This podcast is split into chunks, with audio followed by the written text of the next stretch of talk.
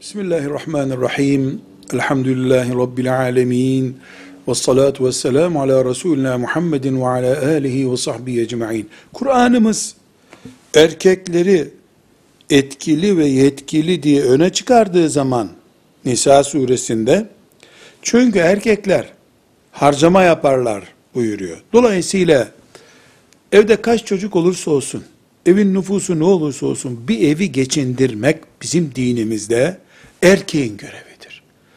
Müslümanlık tarihinde ve kültüründe Kur'anlı bir hayatta, Peygamber sallallahu aleyhi ve sellemin hadisleriyle aydınlanan bir dünyada kadının çalışıp evi geçindirmek diye bir görevi yok.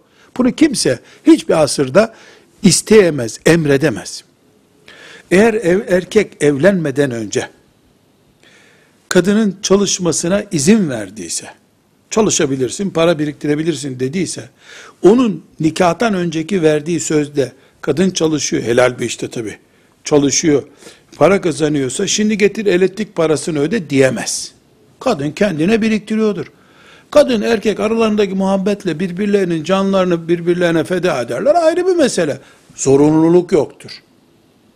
Ama nikahtan sonra 3-4 çocuk olduktan sonra kadın ben de çalışayım derse, erkek de çalışmasına izin verip vermeme hakkına sahip çünkü, çalış ama filan masrafları da sen ödeyeceksin dese, böyle bir şey hakkıdır. Velhamdülillahi Rabbil Alemin.